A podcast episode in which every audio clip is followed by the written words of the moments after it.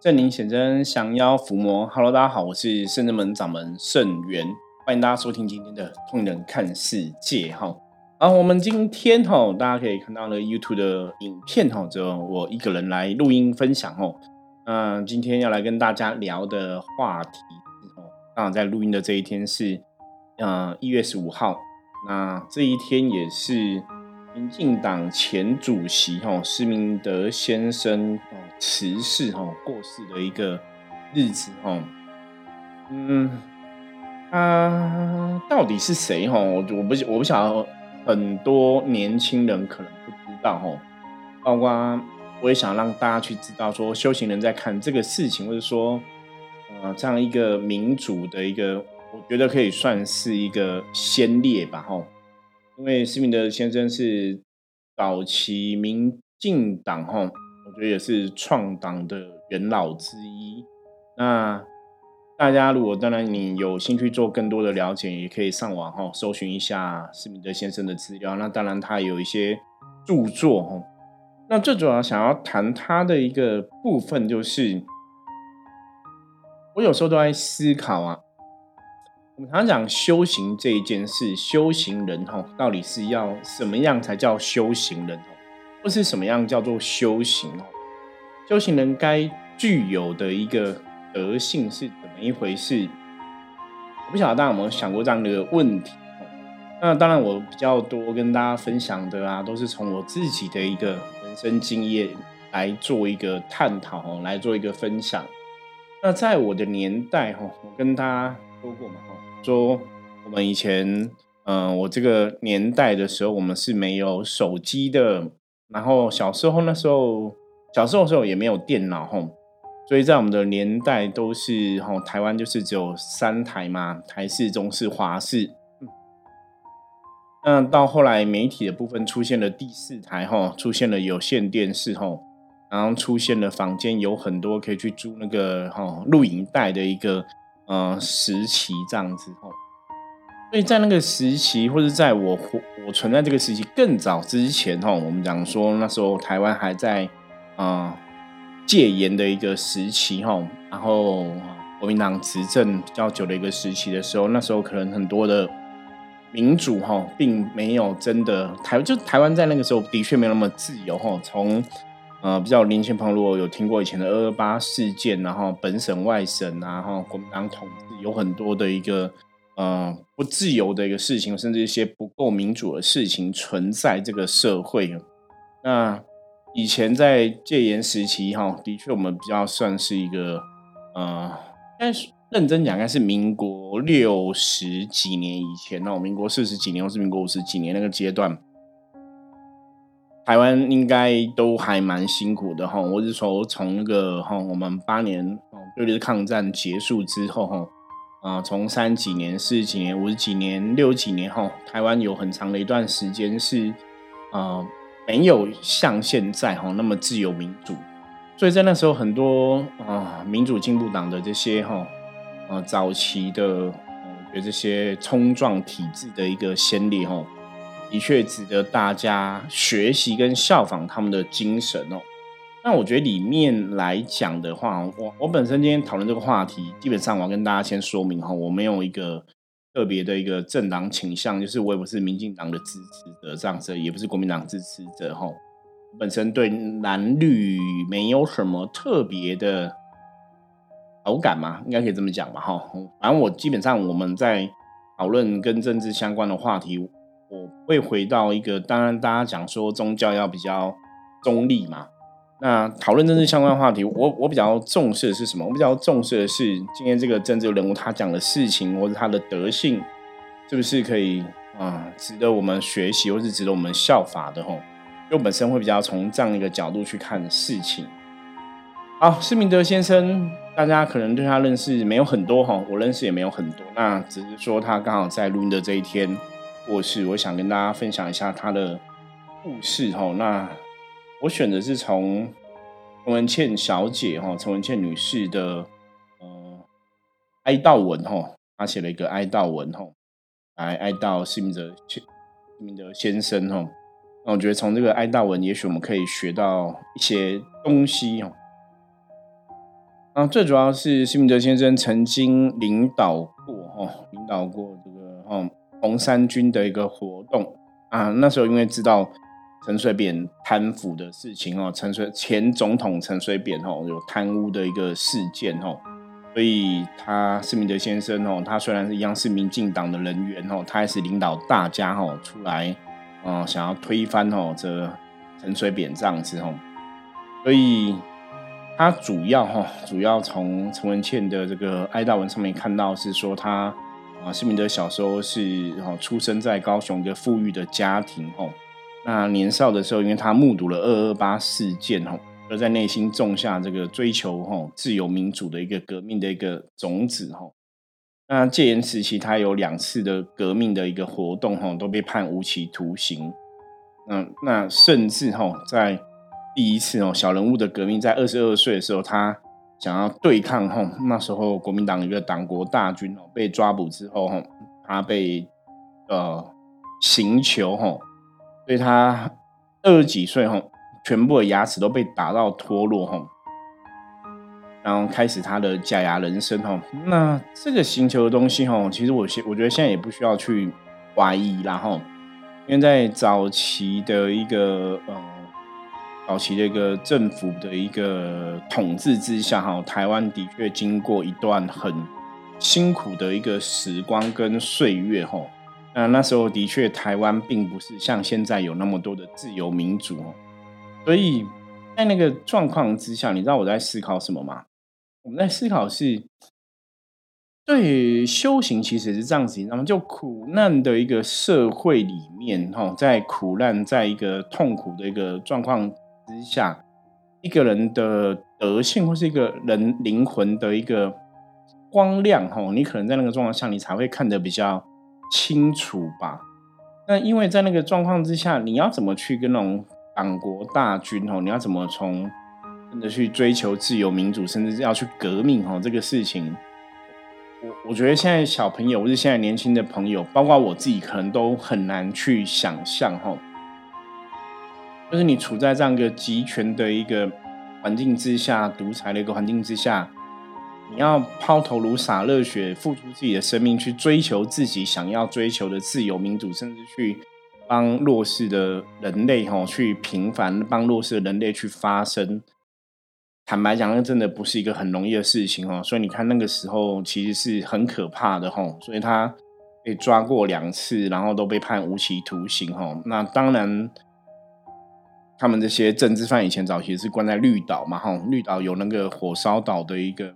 呃、名号，早期被关到绿岛政治犯也是 很, 很辛苦啦， 我, 我, 我不想用很可怜，我是基本上应该真的是蛮可怜很辛苦。那那时候当然有很多可能真的也是不公不义啊，或者说真的是就是独裁的一些状况。好，那总而言之，我想要提的是，因为我在陈文茜的女士的哀悼文里面看到，她说因为施明德是信奉这个天主的，她提到说不公不义的天主，她曾经质问过这个天主，就是为什么可以容许粗暴的政权迫害他？那为什么可以让他父亲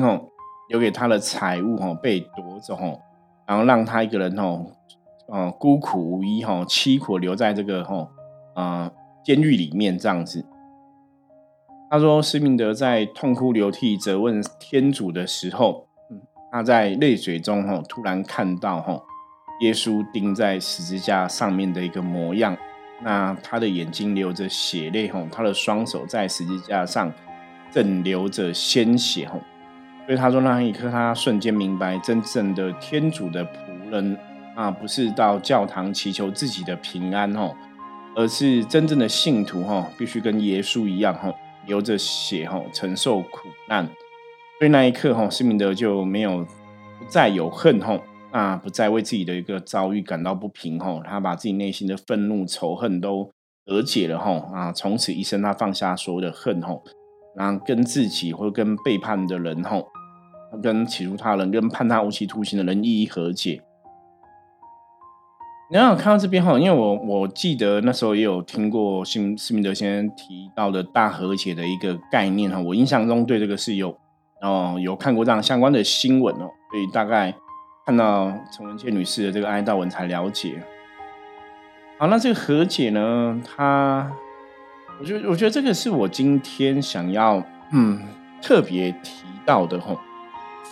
因为施明德先生在早期冲撞体制，然后为了争取自由民主，然后冲撞国民党的统治威权啊、独裁等等的，的确牺牲了自己非常多的年轻岁月，因为他总共好像也被关了二十六年，二十六年在监牢里度过。然后之前嗯，我有看一本书，就是介绍一个密宗的一个仁波切，那这个仁波切叫梦参老和尚，做梦的梦，参考的参，这样。那他也是在在对岸的时候，文化大革命也是被关了非常多年，是好几十年这样。那在被关的时候，他们当然这心灵的能量都得到锻炼，所以后来这个梦参老和尚就对修行也有很深的一个体悟。那当然施明德先生不是像梦参老和尚这样是一个修行的一个师父嘛，他只是自己有一个宗教的一个信仰，而他提到这个东西，我觉得是蛮触动我的。一个是我觉得施明德先生在这一辈子，他活到八十三岁，在这一辈子，他有讲过，他本来以为他二十几岁就该死掉了，还可以活到八十三岁，他觉得已经是很幸福。因为在他八十岁的时候，他好像有跟陈文茜讲过这样的话。哦，那。终其一生，你看施明德先生一生的确他很辛苦冲撞以前的旧有的一个独裁的一个体制，然后让台湾、嗯呃、有民进党的出现，然后开始有一些自由民主，不再是一党独大，不再是、哦、当初的国民党可能独裁啊等等的。我觉得在这个自由民主的道路上面来讲，早期的一些民进党的朋友或是这些民进党的先烈， 我, 我觉得我是很、呃、钦佩他们的。 那, 那当然你如果说也许这是我们稍微以前的人有、呃、你看读点书知识分子嘛，知识分子的理解的话，我觉得早期的民进党的一些、呃、资深的或是创党的一些元老，他们为了追求台湾的民主自由过程中，真的是牺牲了非常多东西，这个是我觉得非常钦佩的。那当然在这个得到了民主自由之后，民主进步党出现了，然后开始台湾迈向民主自由的世界。那当然过程中有些人不敌权力的一个、呃、诱惑，或是名利的一些诱惑，然后偏颇了自己的方向，包括前总统陈水扁的、呃、家人的一些一些贪污的一些案件嘛，哦、大家可以谈这个相关新闻都有、哦、所以我们就会想说，权力让人家、哦、腐败、哦、越高的权力就让人家腐败的越快、哦、而在这个过程中啊，早期的这些、呃、民进党先烈们、哦、我觉得有很多人是很很值得我们学习、哦、那其他人如果说大家不了解的话，我们就不特别讨论、哦、那我们特别来讲施明德先生、哦、因为他的确在我、哦、在我经历过的一个岁月里面、哦、当, 当初他领导红三军、哦、要去叫、啊、抗议陈水扁这个事情、哦、那, 那个时候我也有、呃、也聊应该讲 我, 们我没有去抗议静坐啦、哦、那时候也在打拼工作这样子，可是的确也有关注这样的一个、哦、政治的一个行动、哦、政治的一个消息。那因为本来以前早期的我人生就对政治也没有特别的一个热忱、哦、你也不会去想到那么多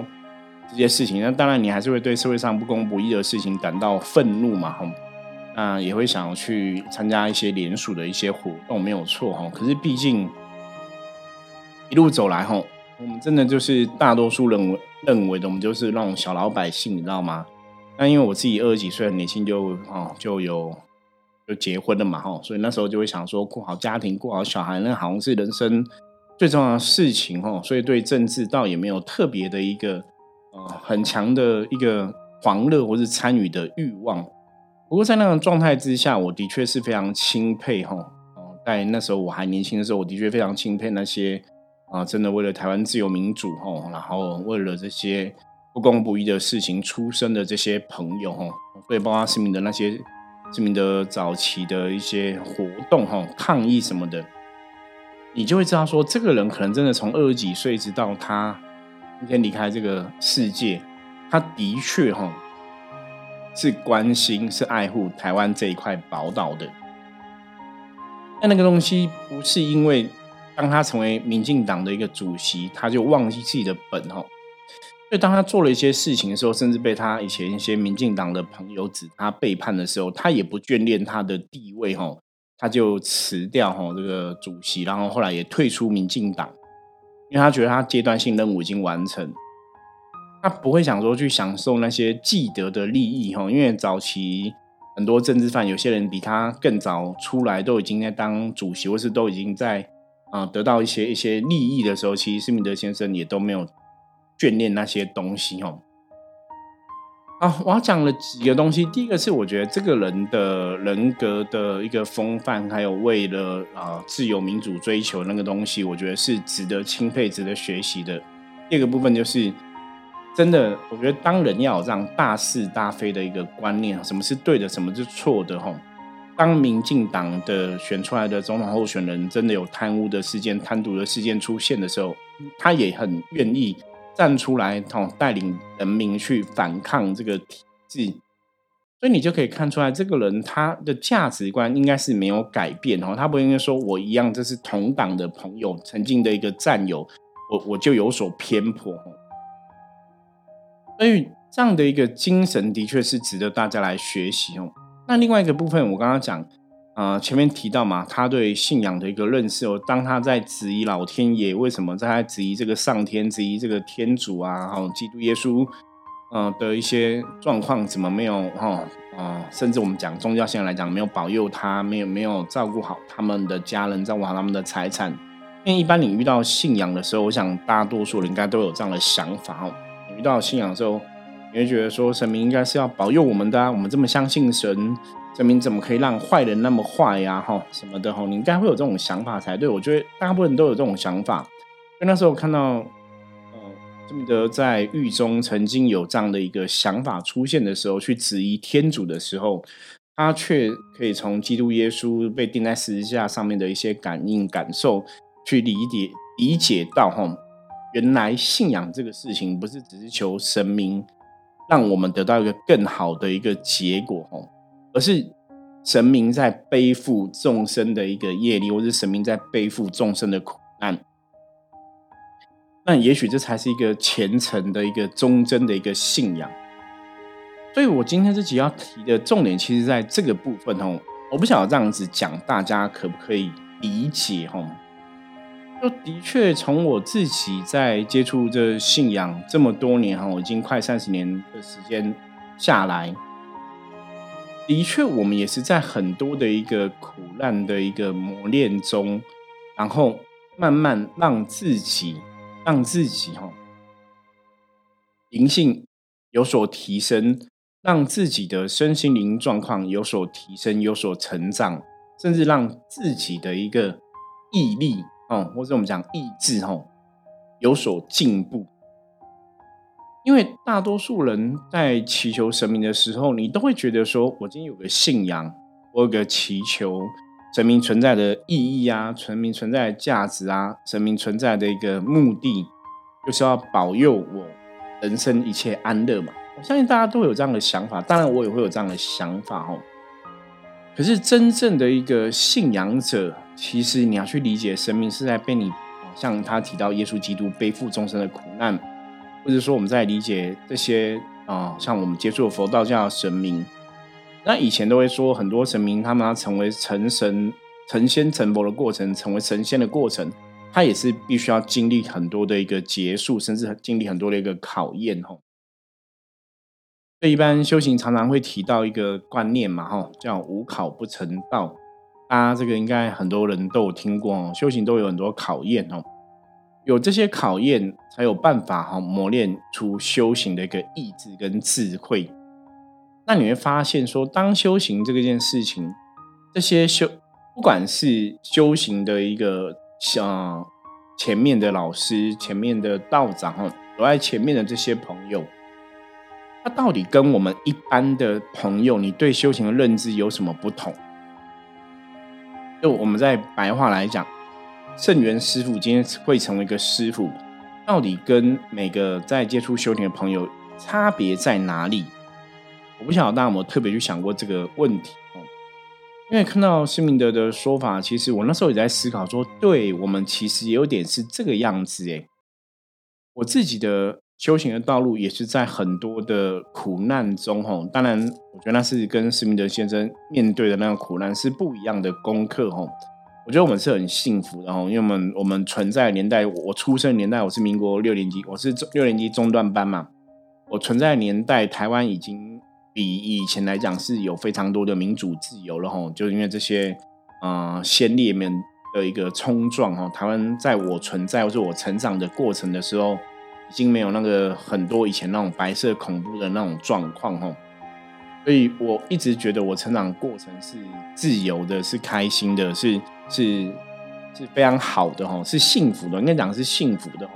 就认真我思考说，我这辈子从我小到现在，对，其实我们是很幸福的哦。甚至我觉得台湾现在哈，整体来讲我们还是处在一个非常民主、自由、幸福的一个地方这样子。好，那那因为我们的生活是很民主、自由，因为我们是很幸福的，所以当然修行的考验，它也许就不是从这些外在的东西来考你，它可能磨练你是另外的一个意志嘛吼。像大家如果是通年看世界这个节目的听友的话，就会知道说，早期对我们来讲可能比较多的考验是在环境上，比方说可能是经济啊，可能是家庭啊，可能是工作啊，就每个人每个人会有不同的一个人生的一个课题。那修行当然也是，那也是因为经由这个人生不同不同的一个课题的一个发生，所以在过程中慢慢去慢慢去磨练到我们的一个意志，甚至磨练到我们我们修行的一个智慧，让我们去看懂很多东西，让我们有更大的这个意志力，可以去理解很多的道理。所以的确我觉得最后想要跟大家总结一下，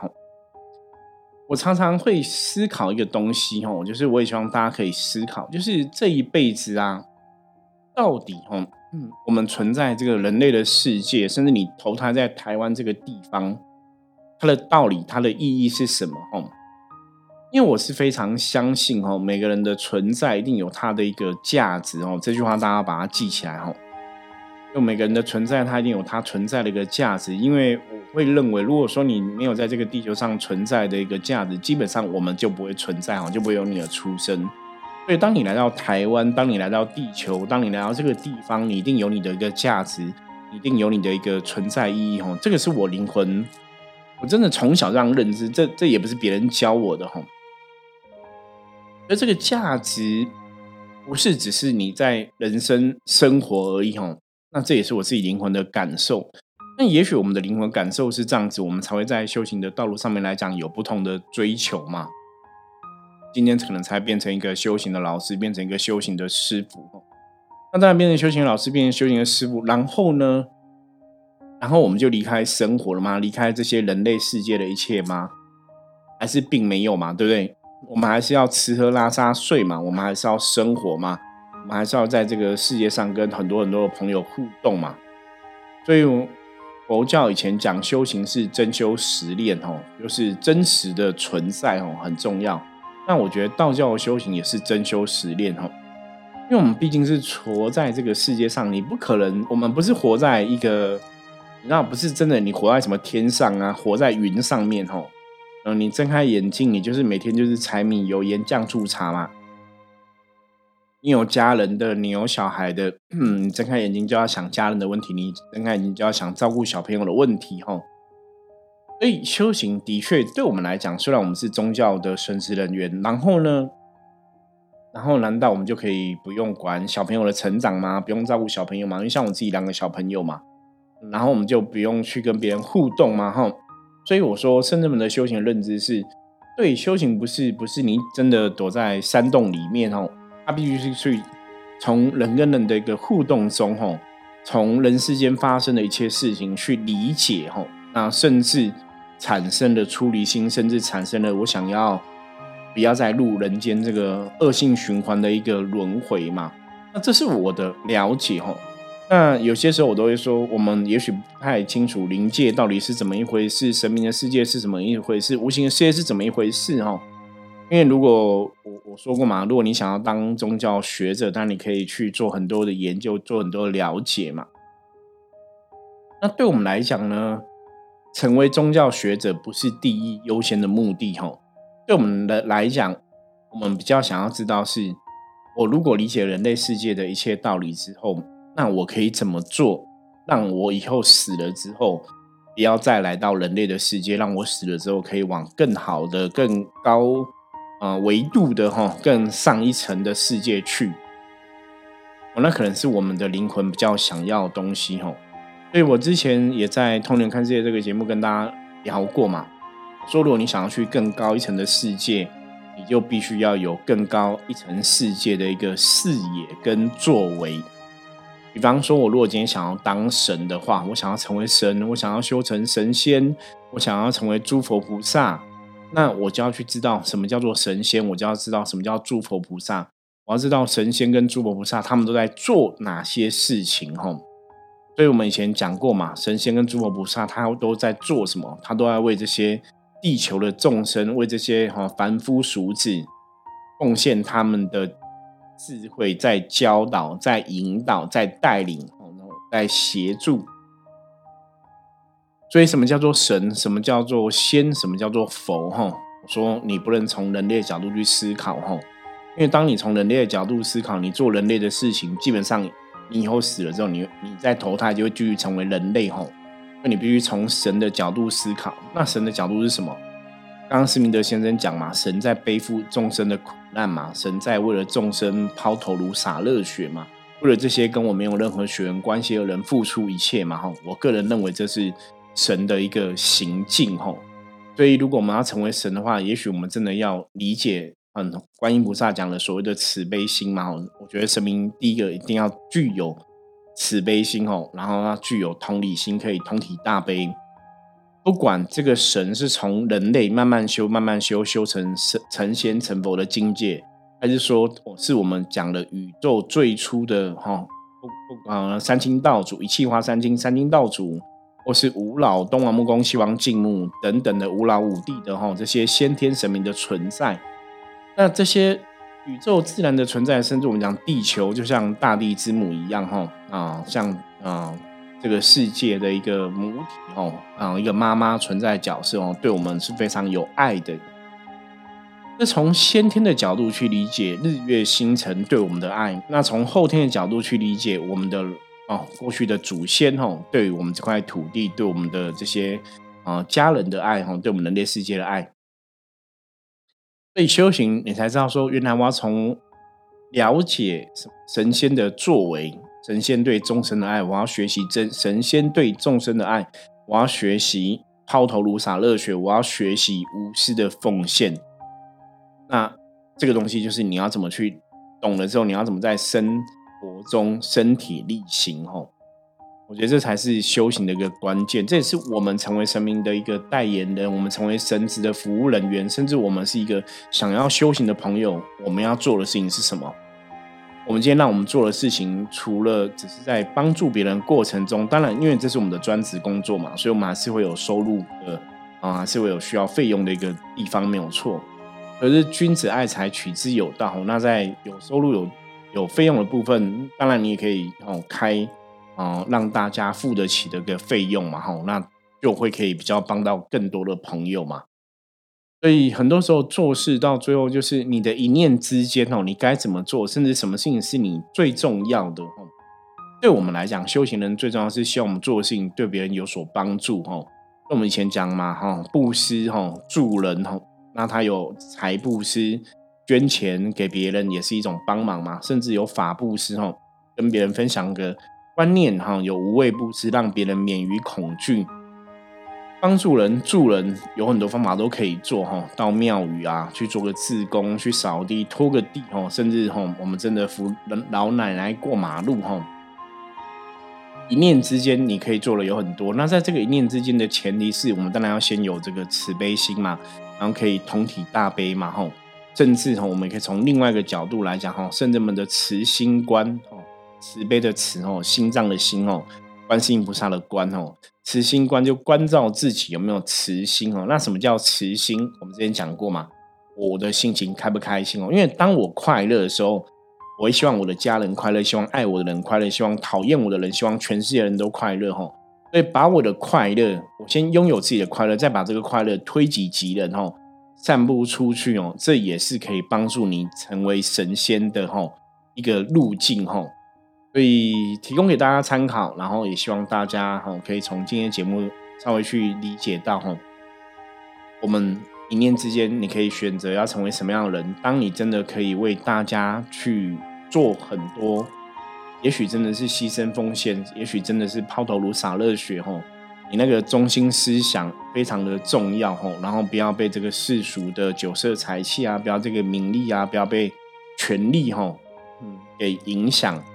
那你自然就会是一个很棒的一个修行人。在修行的道路上面来讲，也许就可以走出自己修行的一个康庄大道。